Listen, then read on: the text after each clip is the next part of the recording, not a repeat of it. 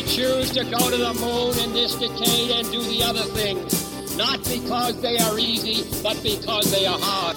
Godspeed, John Glenn. Roger, zero G, and I feel fine. Get my feet out. Okay, I'm out. How does it feel for the United States to be the new record holder? At last, huh? When that baby lights, there's no doubt about it. Liftoff. We have a liftoff. 32 minutes past the hour. Liftoff on Apollo 11. Listen, uh, Tranquility Base here. The Eagle has landed. That's one small step for man, One giant leap for mankind. Hello and welcome. This is Michael Annis, and you're listening to episode 114 of the Space Rocket History Podcast. And now, Apollo Command Module Design and Development, 1963 through 64, Part 2. Recall from episode 113, I covered one of the natural phenomena that had the potential to end the Apollo program, and that was micrometeorites. But there was another natural phenomenon that could have stopped Apollo as well. The threat of lingering death from solar radiation. Every once in a while, the sun's surface will erupt with a great flare that boils up across hundreds of thousands of miles, blasting showers of subatomic particles into space at speeds of several hundred miles a second. On Earth, we can tell when one of these radiation showers is on the way because it fills the polar skies with curtains of light, the aurora. As the particles spiral down through the Earth's magnetic field, Fortunately, the atmosphere deflects and absorbs most of the radiation. Otherwise, any attempt at life on Earth would have long since been fried out of existence. But for the three voyagers on their way to the moon, there would be no place to hide. Once again, nobody knew the full scope of the danger. But what little NASA planners did know was unsettling. The astronomers told them they couldn't have picked a worse time to leave for the moon. People had been charting sunspots since the 17th century and had established that solar activity, for some reason, follows an 11 year cycle. The next peak of solar activity would be in 1968, right in the middle of the Apollo launch schedule.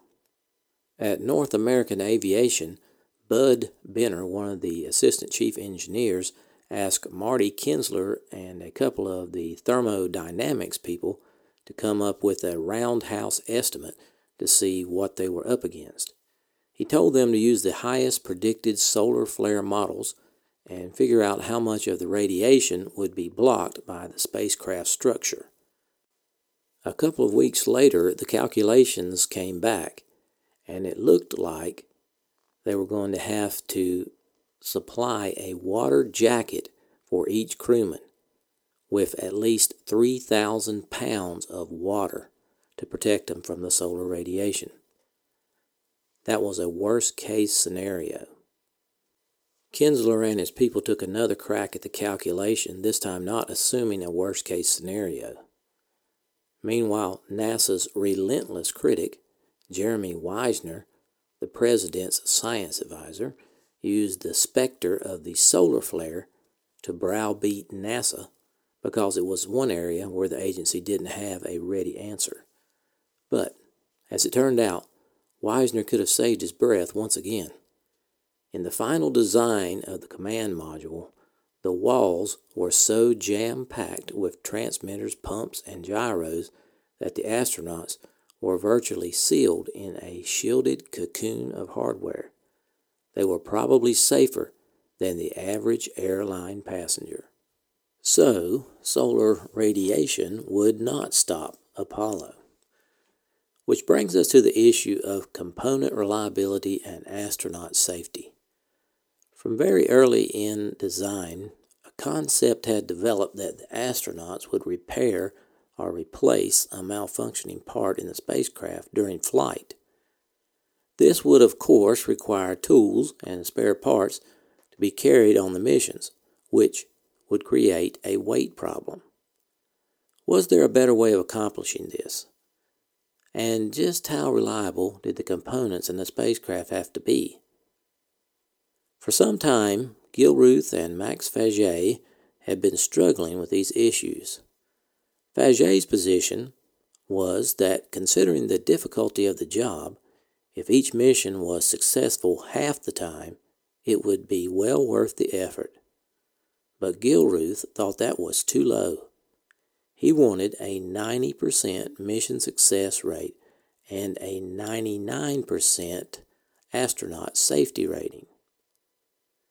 Walt Williams, who was currently running the Mercury program, believed that astronaut safety needed to be only one failure in a million. Gilruth considered that figure unrealistic. Eventually, they came up with the figure of 99.9% for crew safety, which meant one catastrophic failure in a thousand. This number, which became known as the triple nines, turned out to be the most important single number in the Apollo program. If they had dropped one decimal place, the cost of the program would have been cut in half. If they added one decimal place, there would not have been enough money on the planet to fund the Apollo program. Now, moving on to component reliability. In the airplane business, they had always established the reliability of their components by testing a bunch of them until they fell apart. Once they knew how long a particular item was likely to last, they could schedule a replacement well before it reached old age. But for Apollo, this kind of straightforward approach was out of the question. The components would have to be infinitely more reliable this time because almost any failure could be fatal. There are no emergency landing strips on the way to the moon. And besides, there wasn't enough time to establish such high levels of reliability through destructive testing. They would instead rely on engineering analysis, which is essentially an educated guess based on the design of the part what it was made of, and what it would be subjected to in real life. Unfortunately, the analytic method of establishing the reliability of components imposed some staggering demands on the manufacturing people. The only way you could infallibly predict the behavior of a given part was to be certain of everything that went into it its manufacturing heritage, its precise chemical makeup, and that meant tracking the metal all the way back to the mine. The system they worked out was called traceability, and it was rigorously applied to every piece of Apollo and the huge Saturn booster as well. As each part moved through the manufacturing process, it was accompanied by a packet of documents that established its genealogy and the pedigree of every switch and resistor and screw and fastener that went into it. The saying was, quote, if you order a piece of plywood, they want to know which tree it came from. In truth, it was worse than that. The dimensions of the problem came to light in an eye opening incident early in the program. A whistleblower at North American wrote a letter to his congressman charging that the company was mismanaging Apollo and price gouging the government. One piece of evidence he pointed to was a particular half inch steel bolt used in the command module. The man said he could go to any hardware store in town and pick up a bolt like that for about 59 cents, and North American was paying 8 to $9 a piece for them. Somehow the letter found its way into the hands of Olin Teague, chairman of the House Space Committee, and he immediately called a hearing. Charlie Feltz had to drop everything and fly to Washington with a bunch of flip charts and try to calm the lawmakers down. He explained to the committee that there were 11 steps in the manufacture of these bolts, and they had to be certified at each step. Not only had the bolt itself been subject to rigorous testing, but the steel rod it was milled from had been tested, as had the billet from which the rod was extruded and the ingot from which the billet was forged. Indeed, they knew where the iron ore had come from, the Mesabi Range north of Duluth. And they knew which mine and what shaft. And when you factored in all that extra information, it turned out the actual cost of the bolt was not eight or nine dollars, but more like thirty-two dollars. This concept of accountability pursued each piece of hardware through the manufacturing process and followed it out the door and onto the launch pad. By some estimates, nearly half the effort that went into building Apollo went into testing components. In addition to reliability through manufacturing and traceability, North American was directed in April 1964 to install redundant systems in the command module. So, if something did go wrong, the crew would be able to shift to another system that could perform the same function as the malfunctioning one, instead of carrying parts and tools to make repairs while in space. Late in 1963, Houston started taking measures to increase its control over and improve on subsystem development, chiefly to get the more advanced Block 2 command module underway. Joseph Shea asked Max Faget to pick experts in the engineering shops to act as subsystem managers. The managers were directed to oversee their components from design through manufacture and test. They were responsible for cost, schedule, and reliability. When changes in one unit became necessary, other systems had to be considered and any conflicts resolved before alterations could be made. It turned out that the subsystem manager concept was an excellent measure for restraining engineers who usually wanted to make improvements to hardware that was functioning adequately. Both North American and Grumman, the lunar module manufacturer, also made significant contributions toward controlling hardware development. As far back as mid 1962, John Disher urged Houston to draft hardware development and flight test schedules through the first manned lunar landing. Houston submitted these schedules in October 1962, but when 1963 rolled around, delays had made this paper meaningless. Near the end of that year, North American invited the other two contractors, Grumman and MIT, to help settle this scheduling issue. The contractors drew up charts on all three modules command, service, and lunar. They included developmental test of subsystems, ground test of partially and fully assembled modules, and Saturn boosted flight test of completed modules.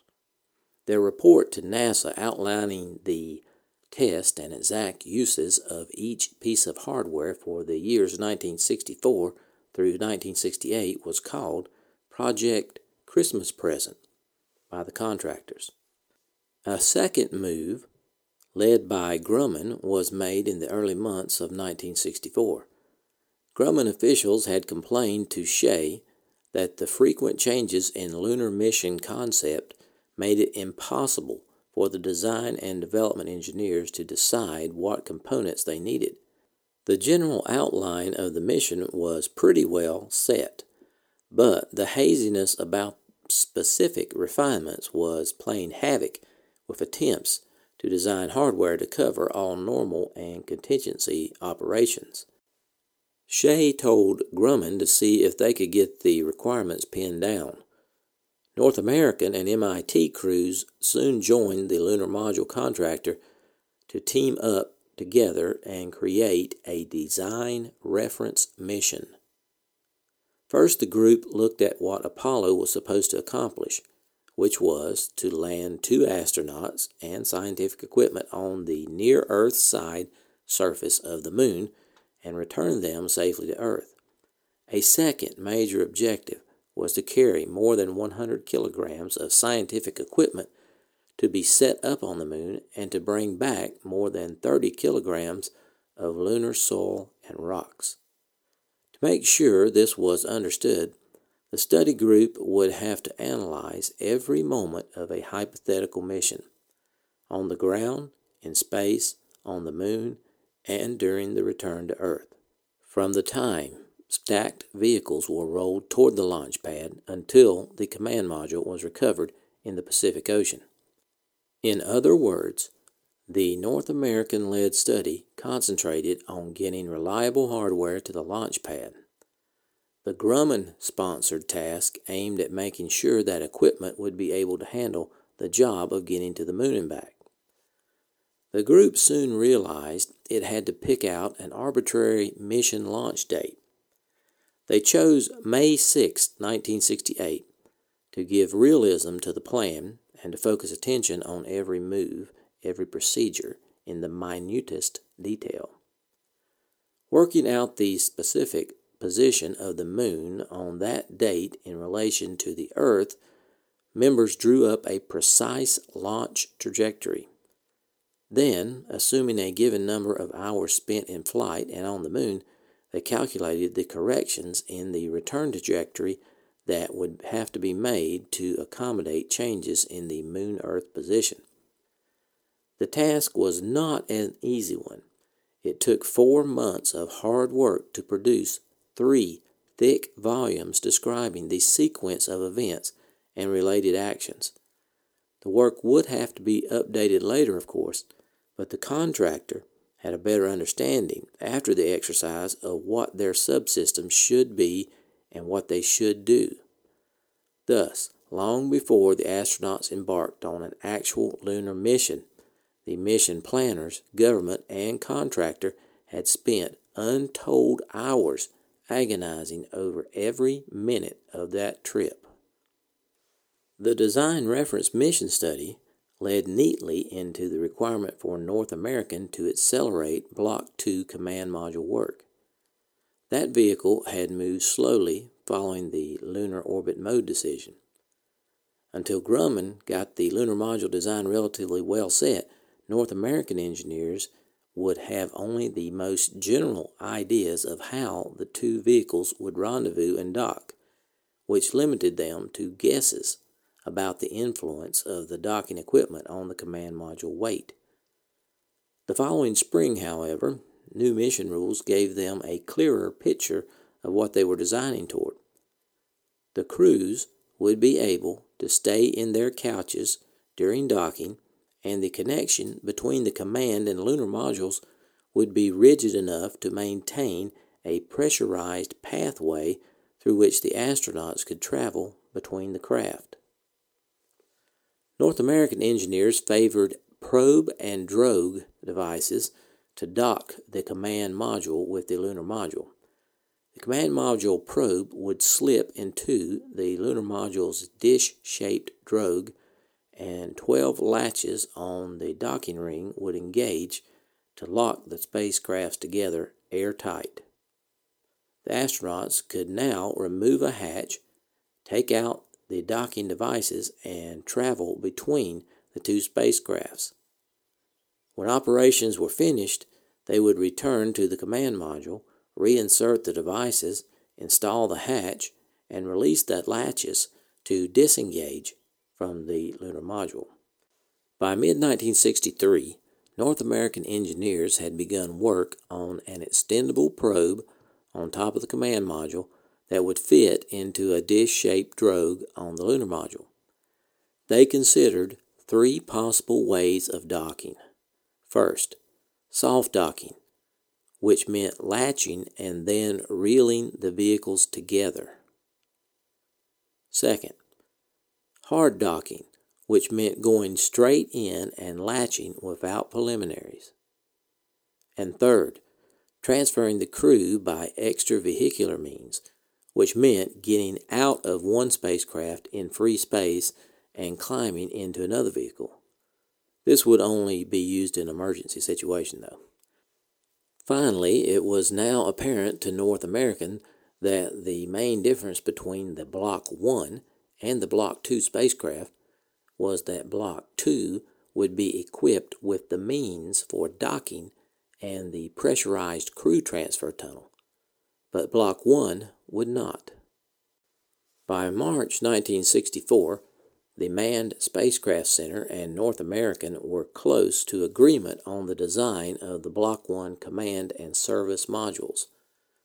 A mock up review board was preparing to go to Downey with a team of systems and structural specialists to examine every part of the proposed model and decide what items to accept.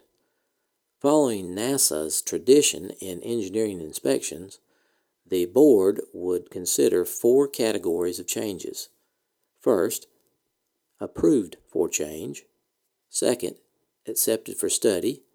Third, rejected outright. And fourth, found not applicable.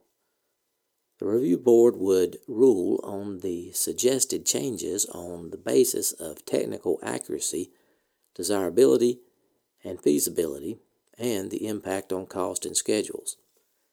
At the end of April 1964, a 100 person group gathered at North American's Downey plant. After being welcomed by contract officials, members of the board and their specialists watched as several astronauts simulated operating the device. Next came a walk around for a general examination of the spacecraft mock up and such special displays as wiring, cutaway models of subsystems, parachute packing, and electrical connectors. Managers and counterpart engineers from NASA and the manufacturer then split up into small groups to examine minutely and evaluate each piece. More than 100 requests for changes were written on the spot for consideration by the board. 70 were approved, 14 were designated for further study, and 26 were rejected. The spacecraft couches worried the board members a great deal, since the crewmen, wearing pressurized suits, fitted too snugly into their seats. As a matter of fact, an astronaut lying in a couch could not move easily even in an unpressurized suit. Three pilots lying side by side in the couch area would be virtually immobilized. By July, adjustments had been made to alleviate this situation and to cover other suggestions by the board and its assistants. After a second mock up review in September, NASA told North American to begin production of the Block 1 Earth Orbital Command and Service Modules. After Project Christmas Present and the decision to use redundant systems rather than making repairs en route to the moon, work on the Block 2 spacecraft began to move a little faster. Since two large vehicles, the Command and Service Module combination and the Lunar Module, would be boosted into space, a weight reduction program became of major importance. North American met this challenge principally by shaving kilograms off the command module heat shield and the service module structure. During the spring of 1964, continuing problems with the Block 1 and Block 2 vehicles triggered a change in management at North American. Dale Myers program manager of the Hound Dog missile, took over as Apollo manager, replacing John Paup. Myers, a company employee since 1943, later remarked, quote, The first thing I did when I got on the program was to work out with Joe Shea a program definition phase for Block 2.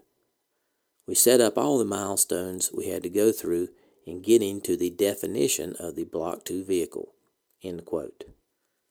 Shea and Myers assigned teams at Houston and Downey to guide the definition phase of Block 2. Alan Collett led the contractor team, and Owen Maynard headed the NASA group. Both men had worked on Apollo spacecraft design as far back as the feasibility studies of 1960. Under their leadership, teams concentrated on such activities as charting and evaluating changes caused by abandoning the in flight repair concept, finding places in the cabin for lunar sample boxes, studying the design of the pressurized tunnel that permitted astronauts to move from one vehicle to another, eyeing the probe and drogue docking mechanism, reviewing the heat shield and service module weight reduction programs, and modifying the service module design to provide an empty bay to hold scientific experiment equipment. Maynard and Collett planned to hold their Block 2 design review meeting in August, but it was September 29th before the 130 board members and specialists had something at Downey to examine. But even this was not a complete mock up of the Block 2 command module, as some NASA officials had expected. The contractor presented mock ups of the command module interior, including the arrangement of the upper deck and lower equipment bay, and the service module with two of its four bays exposed. Although the couches from the April Block 1 review were still featured, the harnesses had been modified to afford roomier seating. The hatches enter and out were the same as for Block 1, and the spacecraft exterior reflected only the changes from Block 1. New systems such as docking and crew transfer were sketched out in little detail. After the specialist had examined the mock up, they submitted 106 requests for changes. The board accepted 67, recommended 23 for further study, rejected 12, and returned 4 as not applicable. What worried everyone, government and contract employees alike, was the lack of good, solid information on how this vehicle and the lunar module would work together on rendezvous and docking. Across the continent at Grumman's New York plant, however, the lunar module contractor had a mock up that would be ready for formal review in October. That would give North American a clearer picture of exact changes necessary in its spacecraft. In five months after these changes had been studied and incorporated, a formal Block 2 Command and Service Module review would be held. Meanwhile, one engineer from Houston and one from Downey would be assigned to each of the 67 requests for changes that the board considered critical. Essentially, then, waiting for the lunar module to settle into its final form became a way of life for North American engineers.